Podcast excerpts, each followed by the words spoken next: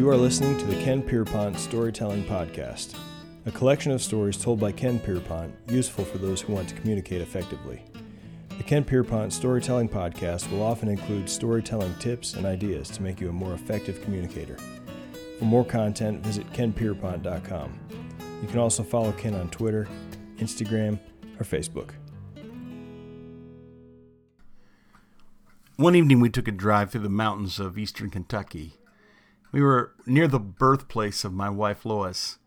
We went southeast into the mountains from Wolfe County to Breathitt County on our way to Jackson. It was a clear night, the moon was rising full, and that night we just had a delightful experience. We, we noticed something that we'd never seen before. Because the mountains were rising and falling beneath us, our perspective on the moon, the angle from which we viewed it, was constantly changing. And it created this illusion that the moon was, was moving around the sky. At first, we could see it just over the trees, and later nestled in a hollow, and still later, it seemed higher in the wide open sky. The beauty and the effect of that moonrise has stayed with me for years. I have to get out every once in a while and look on big water, have to gaze into the night sky, have to watch a moonrise full on a summer evening, or, or look on a mountain range. My soul, it just craves the majesty of God. My heart longs for the mysteries of God. There are beautiful messages about the power of God and the mysteries of God in His creation. According to the Bible, God continually reveals Himself in His creation, shouting His glory for all to hear, but He but He's revealed with greater precision and majesty in the mysteries of His Word.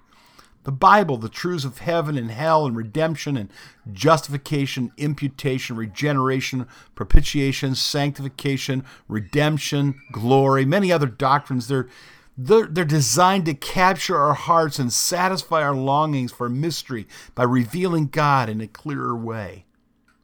It's not unlike the stirring you feel when you see the moon through the winter forest or stars high in the dome of heaven. It's, it's the same kind, but much greater in scale. The doctrines of the Bible are big truths capable of inspiring wonder and awe and worship. And to consider them with a hungry, believing heart is to find great satisfaction in a deep place. If you haven't discovered this, there's a pleasure that's greater, it's sweeter, it's purer than, than you've ever imagined in the doctrines of God. I've walked with hope one moonlit night along the Straits of Mackinac hand in hand. And I'll never forget the rare pleasure of her fellowship in such a beautiful setting. Our Father, He delights in our company too, and we can delight in His.